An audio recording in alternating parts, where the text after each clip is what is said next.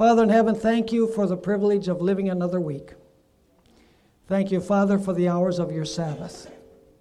What a joy it is to just uh, unwind, to forget everything ours and remember everything yours.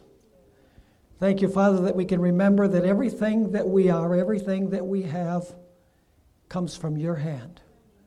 And thank you for giving this weekly memorial so that we can remember that you are the wonderful Creator.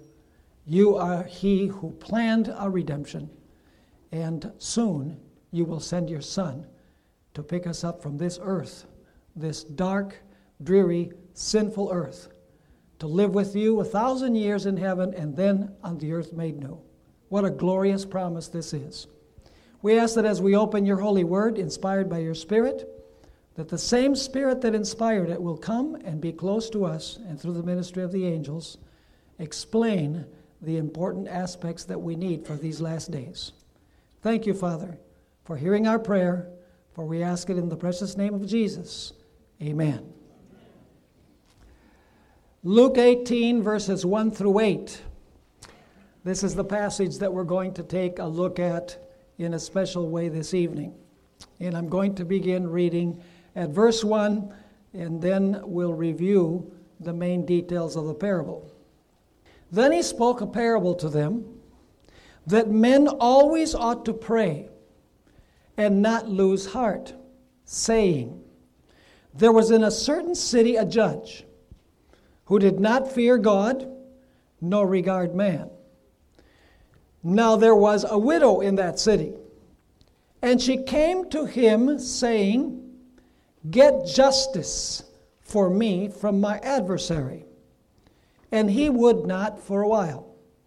But afterward he said within himself, Though I do not fear God nor regard man, yet because this widow troubles me, I will avenge her lest by her continual coming she weary me. Then the Lord said, Hear what the unjust judge said, and shall not God avenge his own elect, who cry out day and night to him, though he bears long with them? I tell you that he will avenge them speedily. Nevertheless, when the Son of Man comes, will he really find faith in the earth? Now, we want to take a look at the main actors in this parable and the central lesson of the parable. So let's go to verse 1. We'll go verse by verse, and then after we review the main elements of the parable, then we're going to make give an explanation and make an application of the parable. It says in verse 1 Then he spoke a parable to them that men always ought to pray and not lose heart. That means never give up. Now, this is the central lesson of the parable.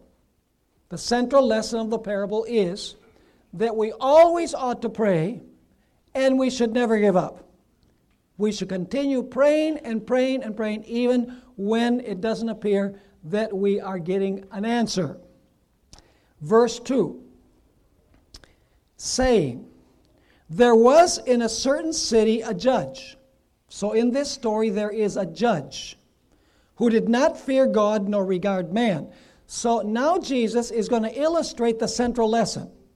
Central lesson is we always ought to pray and never give up, never lose heart. And now Jesus is going to illustrate the central lesson with a parable, with a story. And in the story, there is in a certain city a judge. And this judge does not fear God, nor does he regard man. And then we notice in verse 3, the first part of the verse, that we are told that now there was a widow in that city. So we have a second actor in this story. The first actor, or actress, I might say, the first actor is the judge. The second actress is the widow.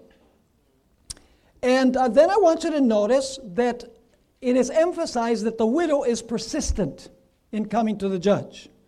It says there in uh, Luke 18 and verse 3 Now there was a widow in that city, and she came to him, saying, Get justice for me from my adversary. Now, the translation of the verb here, that she came, is not, does not fully reflect uh, the meaning of uh, what the widow was doing. Because we find a little bit later on in verse 5 that she simply did not come, but she kept coming and coming and coming and coming, which is the central lesson of the parable. So when it says here that she came to him, she came to the judge, what it really means is that she kept on coming to the judge and she says to the judge, Get justice for me from my adversary. In other words, this widow was relentless. She had independent, unyielding, defiant perseverance under very aggressive circumstances. Now, you notice that there's a third protagonist in this story. It is the adversary of the widow. So it says, once again, the last part of verse 3 and she came to him, saying, Get justice for me from my adversary. So the widow has an adversary. Now, those who have studied this parable, the scholars that have studied this parable, have concluded, and I believe that they're correct on this point, that when this woman's husband died, he owed huge sums of money to a creditor that had lent him money. And when he died, of course, uh, this creditor went after the widow and took everything that her husband had. In other words, she was left totally destitute. She was left without anything. And her only hope was found in the judge. This woman had no children because she was uh, a widow, no evidence that she had children. Uh, she had no home. She had no money. And apparently, she had no friends.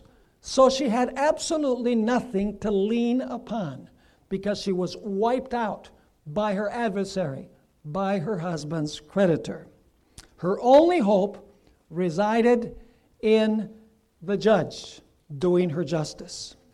But then the parable takes an interesting turn. We find that this woman kept, this widow woman kept coming and coming and coming to the judge but there was a delay. The judge kept putting her off when she kept on coming. Notice Luke chapter 18 and uh, the uh, verses 4 and 5. Verses 4 and 5.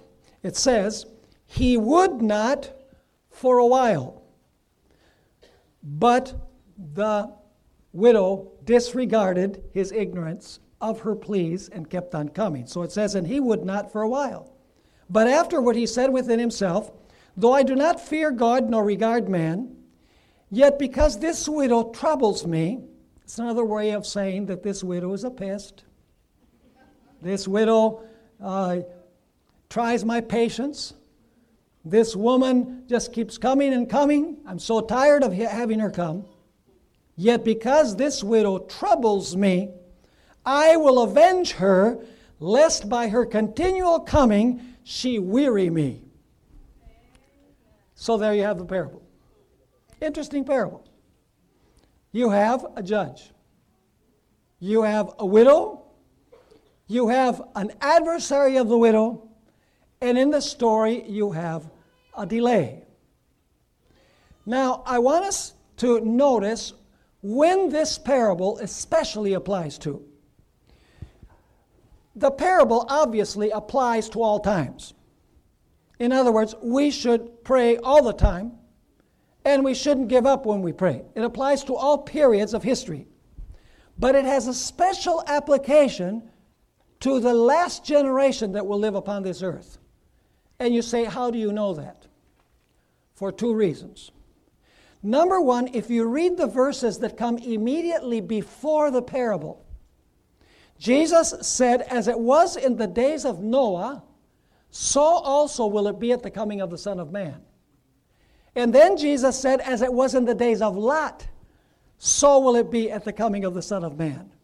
And then he tells the parable. The second reason is that the parable ends with a very important question When the Son of Man comes, will he find faith in the earth? So this parable is found between two references to the second coming of Jesus. And so the parable, even though it applies to everyone, everywhere, during all periods of human history, it has a special application to the end time, a special application to God's people, to the final generation that will live upon this earth. And that will become clearer as we move along. Now, Jesus also explained the meaning of the parable. Let's notice Luke chapter 18 and verses 6 through 8. Jesus did not always explain his parables, but in the case of this parable, he explained who each of the actors represents. And then we're going to unpack each individual, each one of the persons in the parable. It says there in verse 6 Then the Lord said, Here comes the explanation of the parable. Hear what the unjust judge said. And shall God not avenge his own elect who cry out day and night to him, though he bears long with them? I tell you that he will avenge them speedily. Nevertheless, when the Son of Man comes, will he really find faith in the earth? Now, let's ask the question who does this widow represent specifically in the end time? Well, let me ask you this What does a woman represent symbolically? A pure woman represents what kind of church? A pure church. A harlot woman represents what kind of a church? Uh, an apostate church. But what does a widow woman represent? You see, we're dealing here with symbols, aren't we? The judge represents something. The adversary, we're going to find, represents something. We're going to find that the widow also is symbolic. She represents some reality in human history. Now, whom does this widow represent? We don't have to guess. Because in the explanation that Jesus gives, he says, And shall God not avenge his own elect? So, whom does the widow represent? She represents the elect. Now, the question is when do the elect especially live? Well, we have to let Jesus explain when the elect are going to live. Go with me to Matthew chapter 24. We'll read verse 22 and then verse 24. Remember, the key word is elect. When do the elect in this parable live? In a special way. It says there in Matthew 24, verse 22, speaking about the great tribulation, which we've referred to before, and except those days, the days of the tribulation, should be shortened, there should be no flesh saved. But for the the elect's sake, those days shall be what? Shortened. What period of history are we dealing with here? The period of the Great Tribulation, according to the context. So, when is the elect going to live? They're going to live during the time of the last tribulation when God is going to have to cut that time short. Notice verse 24.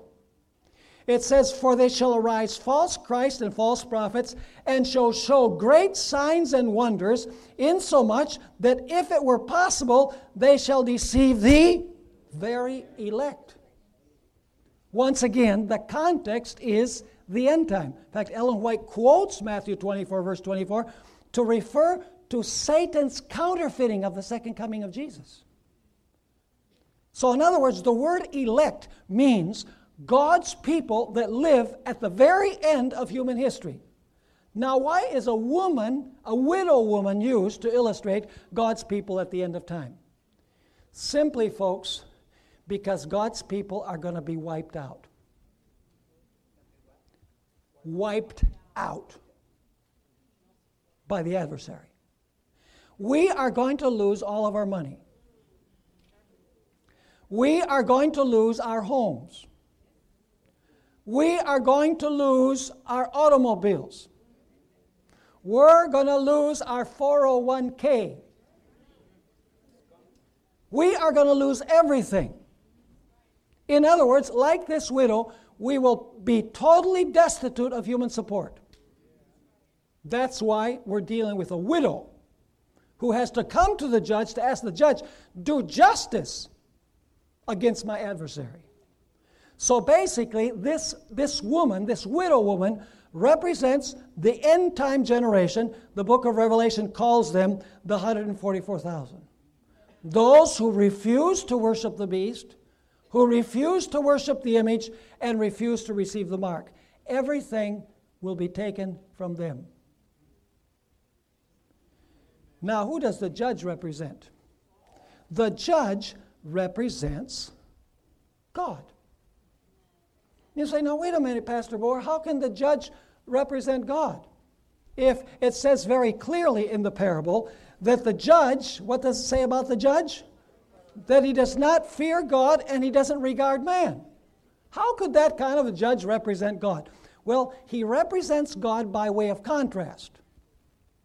Basically, it goes like this Jesus is saying, if an unjust judge will answer the continued pleas of the widow to get her off his back, how much more will God answer the pleas of his people because he loves them? So, in other words, both answer the pleas, but for a different reason. The judge to get the woman off his back or the widow off his back, but God will answer the pleas because God loves his people. In other words, the judge represents God by way of contrast. Are you understanding me? Now, we have in this story also the adversary that wipes out the widow, that makes it necessary for the widow to come to the judge and ask the judge to do justice. Who does this adversary represent? We don't have to guess. There's a Greek word, the Greek word antidikon. That's the word that translates adversary here. It's not a very common word in the New Testament, it's a, rare word in the New Testament. Another verse where this word is used, the adversary, is in 1 Peter chapter 5 and verse 8. This will help us identify who the adversary is. 1 Peter chapter 5 and verse 8. Be sober, be vigilant, because your antidikon, because your adversary, whom? The devil walks about like a roaring lion, seeking whom he may devour. Who is it that is going to wipe out God's people? Satan is the adversary. The adversary that's going to take everything from God's people. So, folks, we better not lean upon the stuff that we have. We better learn to trust in the Lord because we're going to lose everything. Like the widow in the story, the widow lost everything. So the adversary represents Satan, who is going to pillage God's people at the end of time. Now you notice that the widow, what does she do? She cries out and she cries out for justice.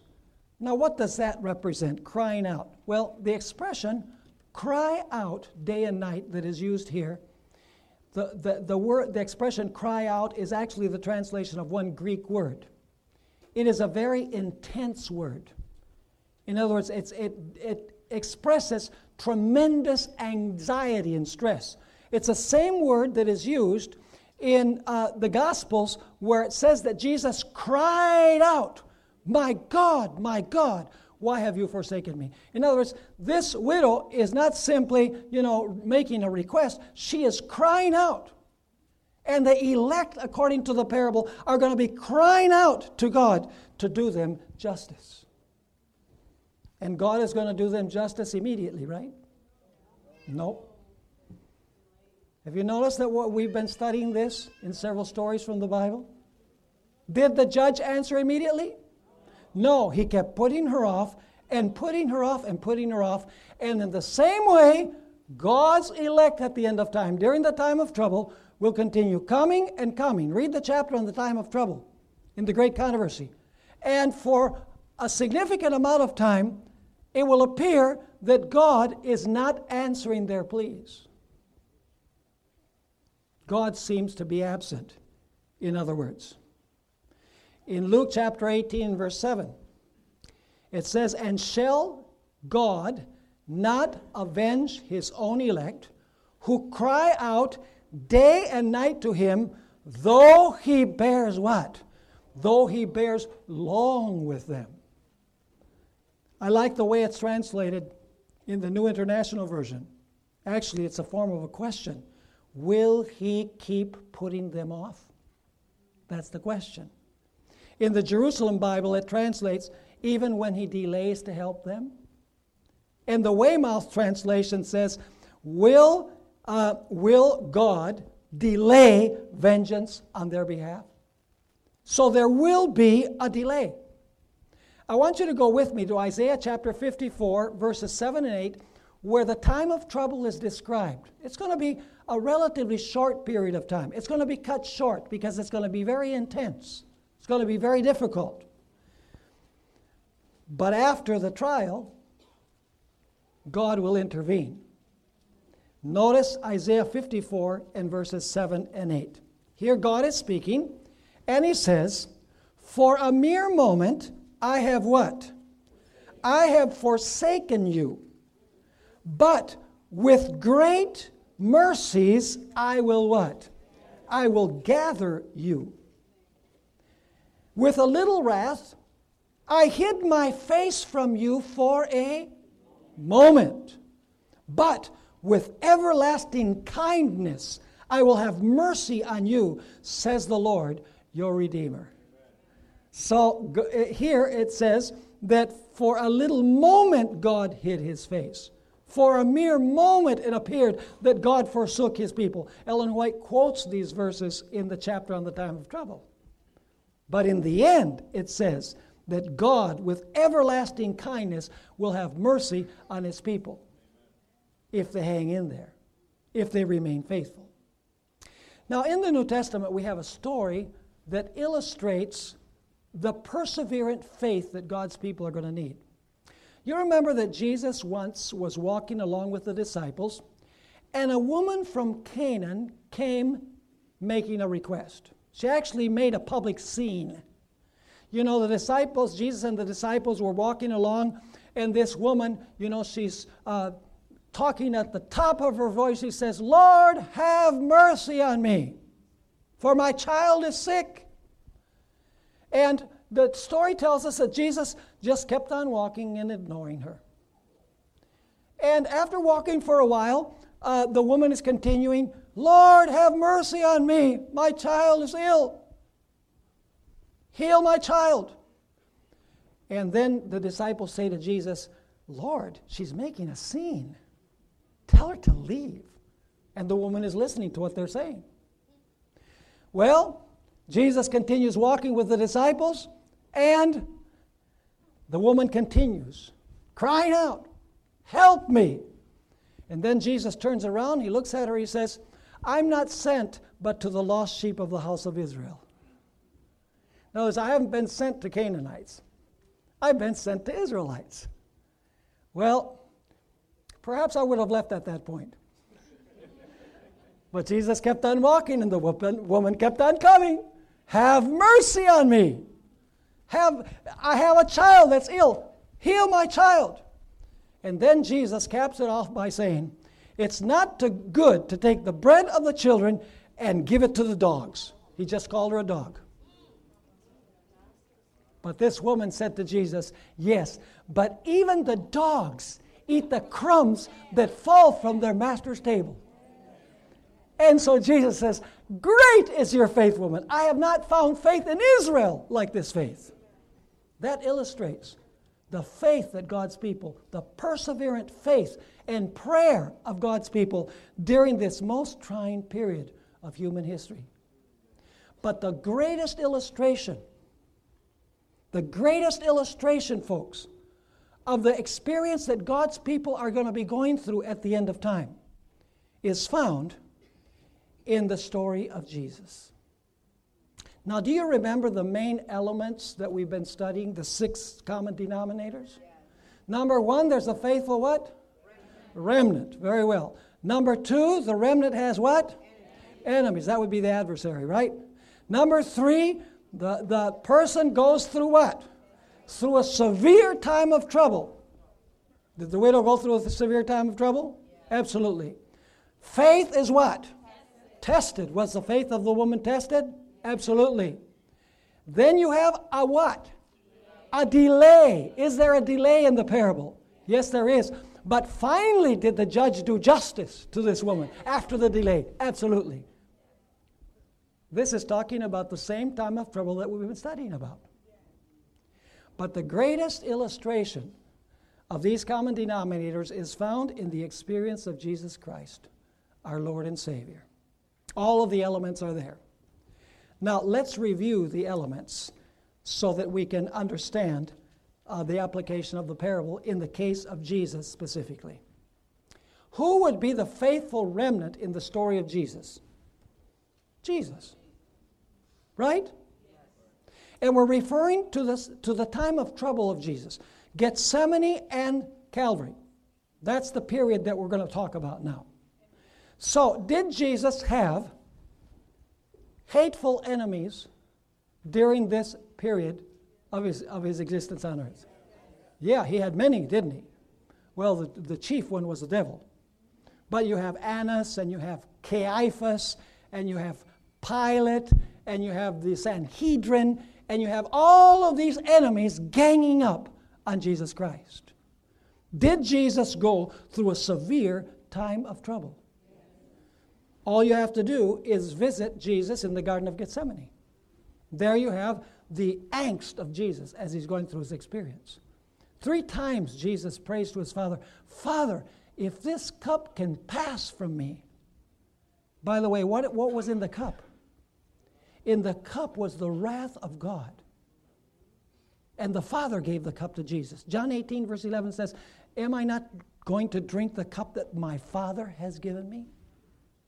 The Father placed on him the iniquity of us all.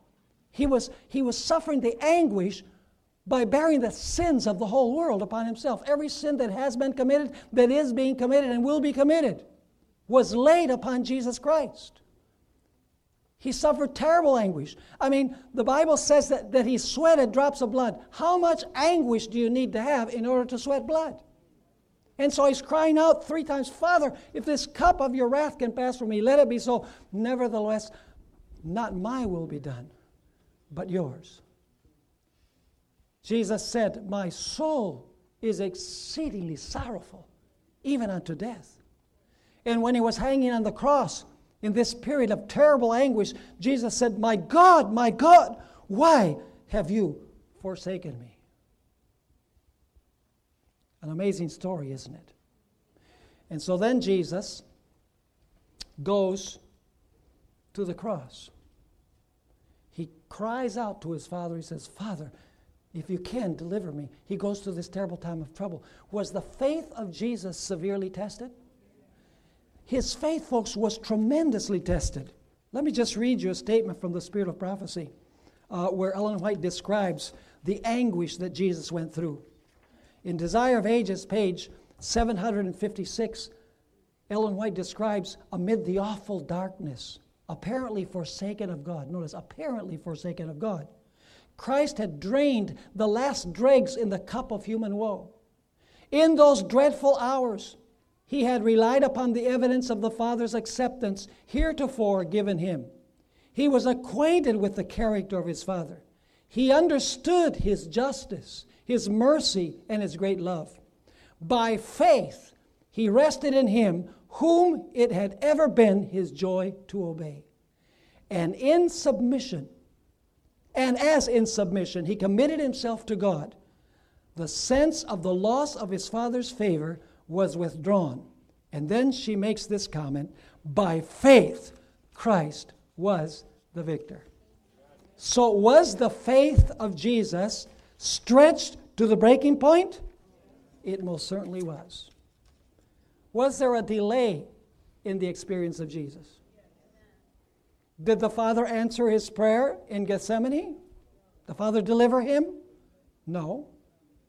Did the Father deliver him from dying on the cross? No. Was there a delay in the deliverance? Absolutely, there was a delay. In fact, if you go with me to the book of Hebrews, the book of Hebrews, chapter 5 and verse 7, we find the anguish of Jesus and we find that the Father answered, but he did not answer immediately.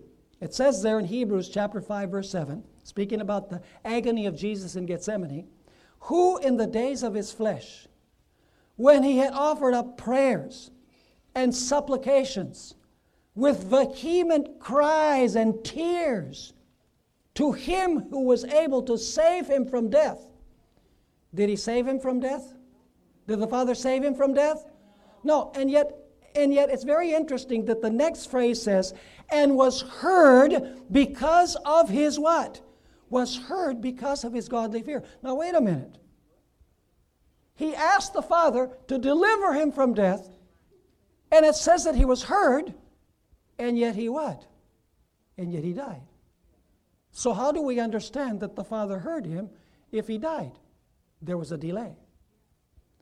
But let me ask you after the delay, did the Father deliver him? Yes. You say, you mean to say the Father delivered him? Absolutely. Let me read you a statement from the Spirit of Prophecy. It's found in Youth Instructor, May 2, 1901.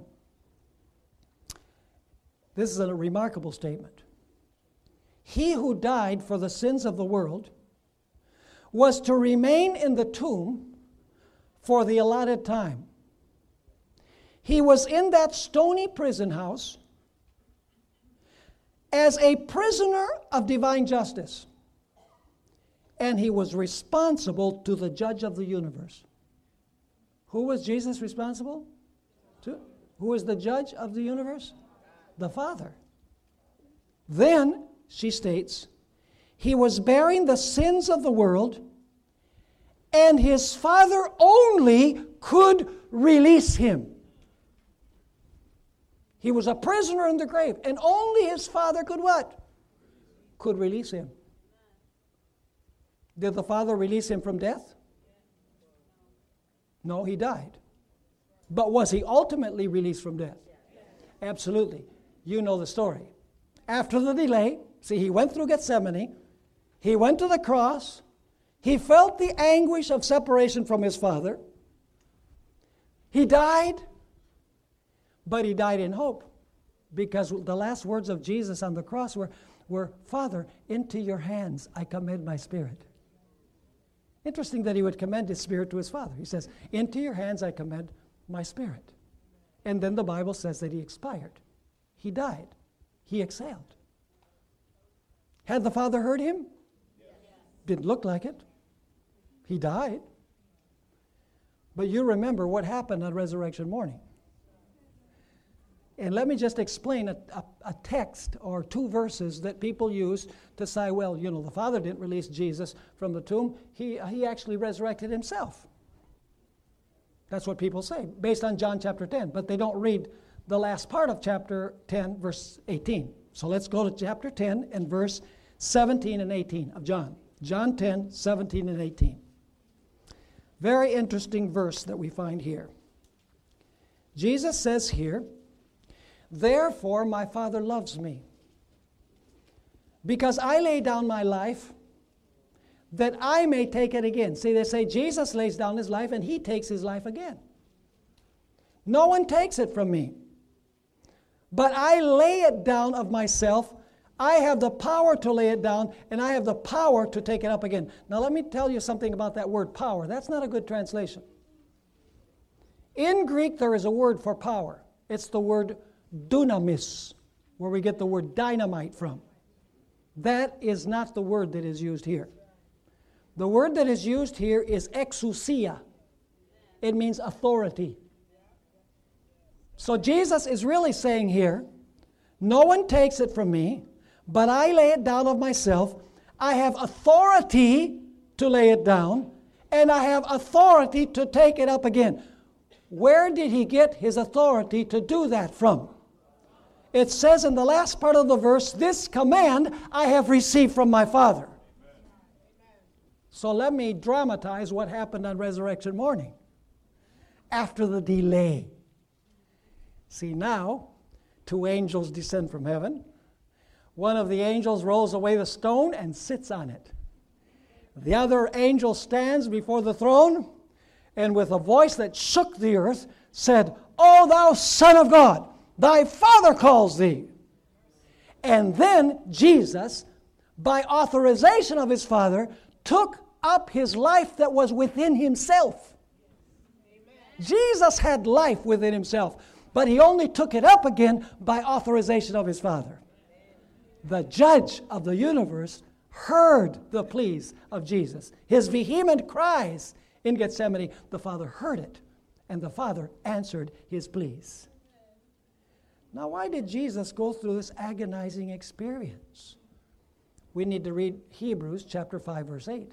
This is a, this is a very interesting verse. Why God allowed Jesus to go through this suffering and this anguish and these cry, this crying out. It says there in Hebrews chapter 5, verse 8 Though he was a son, yet he learned what? Obedience by the things which he suffered. Would that be true of us? Would that be true of delays when we come to God, when things happen in our lives that, you know, are difficult, we don't understand what's happening, we keep on coming to God and coming to God, and God doesn't seem to listen because we don't get the answer that we really want? Have you ever had that experience? It's an agonizing experience. But God says, folks, don't give up. Keep on coming. I hear you. But it's a benefit for you not to get an answer immediately. Because by the things which you suffer, your faith grows. By the things which Jesus suffered, it says he learned obedience. It's not that he was disobedient, he was continuously obedient. But the trials he suffered helped him be obedient at every step of his life. And so when we have trials and difficulties, that is the purpose why God allows these things to happen to us in a world of sin. So let's not whine and complain because we don't immediately get the answer that we want. Because the answer that we want might not be the best answer, even though we think so. Now, I want to read you an interesting statement. Do you know that we are going to repeat the experience of Jesus? I found this remarkable statement in Review and Herald, April 14, 1896. You know, I have, I have a presentation um, on the experience of Jesus. You know, all of the experience that Jesus went through in the Sanhedrin accusing him, and then the Sanhedrin appealing to the power of the state to condemn Jesus, and all, all the, the, the union of the powers against Christ, and, and the union of all of the uh, denominations of that day and age because all of those de- Jewish denominations didn't like each other, one another. But when it came to killing public enemy number one, they all came together. And so the experience of Jesus is going to be repeated by God's people again. So we need to have the faith of Jesus. Notice this statement The forces of the powers of darkness will unite with human agents who have given themselves unto the control of Satan. I'm going to read that again. The forces of the powers of darkness, that's Satan and his angels, will unite with human agents who have given themselves unto the control of Satan. And now here comes the key portion. And the same scenes that were exhibited at the trial, rejection, and crucifixion of Christ will be revived we are going to go through the same experience of the trial, rejection, and crucifixion of Christ, according to this statement. And then here comes the scary part of this statement. Through yielding to satanic influences, men will be merged into fiends. Do you know what a fiend is? A demon. Through yielding to satanic influences, men will be merged into fiends. And those who were created in the image of God, who were formed to honor and glorify their Creator, will become the habitation of dragons. And Satan will see in an apostate race his masterpiece of evil, men who reflect his own image. Can you imagine being in a world where Satan has full control of the impenitent? Ellen White says that the most vivid imagination cannot grasp what it's going to be like. We can think of the worst and it's going to be worse. You say, well, Pastor, don't scare us. The purpose is not to scare us. The purpose is to say we better abide in Christ now. We better, we better form a strong relationship with Jesus now. I mean, if we can't let loose of our stuff now, it, it, you know, if we can't invest our means in the cause of God now, what makes us think that we're going to do it later? You know, I've had Adventists who say, you know, I, I don't have enough money to, to return my tithe. I got to pay all my bills. I don't have enough money to return my tithe. And yet these same people say, but when the time of trouble comes, I'll be willing to give it up all for Jesus. What makes us think that if we're not willing to give up 10%, we're going to give up 100%? It's not going to happen. Now is rehearsal. Now is the time when we need to develop that intimate, close relationship with Jesus, that abiding faith in Jesus, that abiding trust in Jesus. Now is the time. Because trying to develop it at that time will definitely be too late. Now, do you notice that the parable ends with a question? When the Son of Man comes, we'll take questions at the end. Will when the Son of Man comes, will he really find faith in the earth? In other words, will, will the Son of Man find the faith that this widow had when he comes again? So the widow must represent the end time generation, right? In a special sense. Now, Jesus ends the parable with a question. You say, now, wait a minute. he ends with a question Is there going to be a people or not?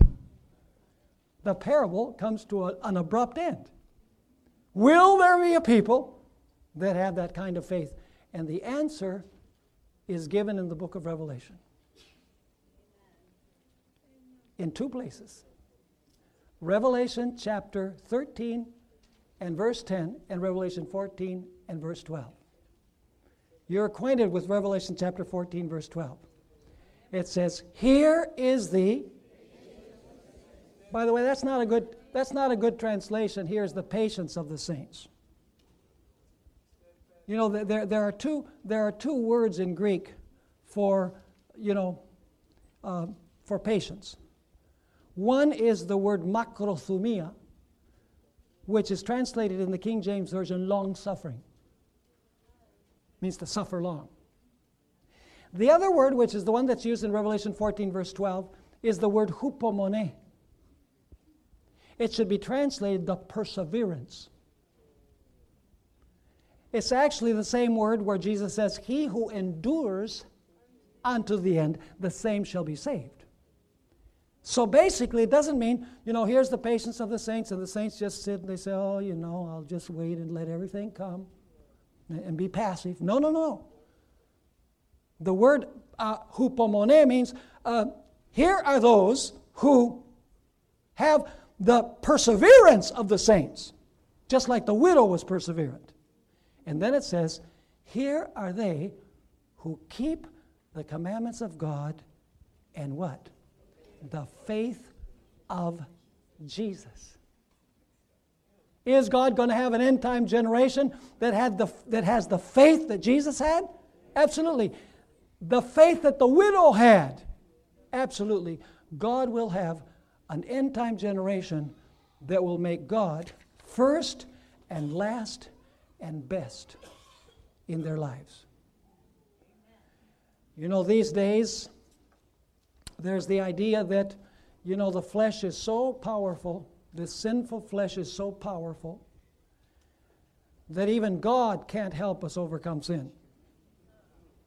Do you know what really, when people say, when people say, uh, even in the church, you know, we can never overcome sin before the close of probation, before Jesus comes, because the flesh is weak. What they're, what they're really saying is not that the flesh is weak, what they're saying is that God isn't strong. Is our flesh stronger than God? That's the big question. No. God is more powerful than our flesh if we commit ourselves to Him. So we can't offer that as an excuse. Well, you know that text that says, I can do most things through Christ who strengthens me.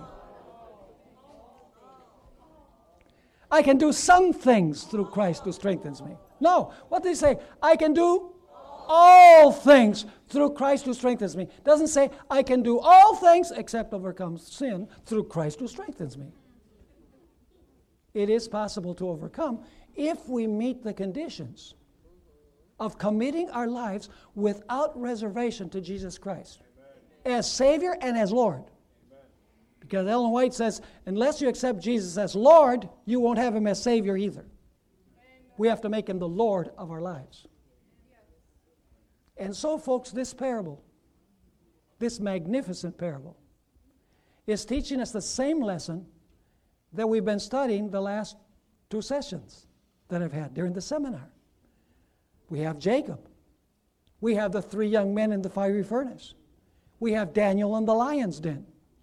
We have Mordecai in the days of Esther. We have the experience of Jesus. God is saying, hey, the time is coming when there'll be this great trial, but there will be a generation of saints that are totally and completely victorious over sin. They will consider their allegiance to Jesus Christ more important than life itself. Amen. And by the way, the most precious thing that we have is life. Because when you don't have life, you have nothing. You know, we're not going to take anything to heaven, uh, heaven that we had here. And when we go to the grave, the only thing that we take is the clothes that they put on the corpse. And we're not really taking anything because we can't show it off because we're dead. So, bottom line is let not, let's not get all attached to what we have here. What does it profit a man if he gains the whole world and loses his soul? You know, somebody once said to me, Well, you know, I've got a really, really nice house. And I said, Is it made of gold? Oh, I've got, I've got a, la- a late model BMW. I said, Does it fly? Nothing that we have here is as good as what we're going to have there. Everything here is going to burn. So let's invest in the bank of heaven where it's not going to burn. Let's invest where we will have eternal dividends in the kingdom of God. Let's be like this widow, relentless in coming to the throne of grace. Even when we don't get an answer, yes or no, when God delays, let's say, okay, Lord, I'll wait. And I'll wait as long as necessary. But I know that in your timing, you will do your work in my life. And I'm willing to wait and allow you to do it your way. Because when we do it our way, we make a mess out of our lives.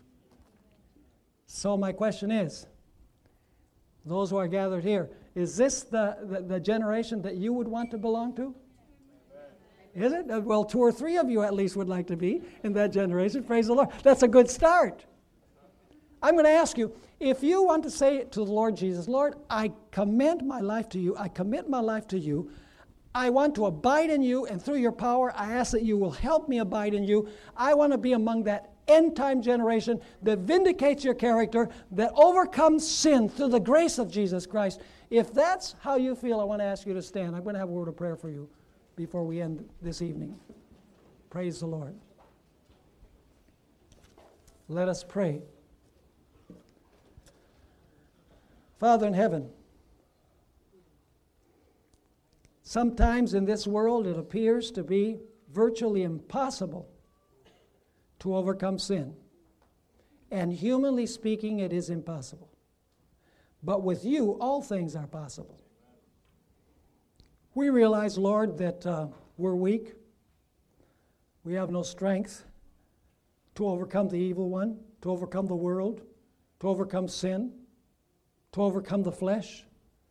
And that's why we come before your throne boldly to ask that through Jesus Christ you will give us victory, that you will make us more than conquerors through Jesus Christ who loved us so much.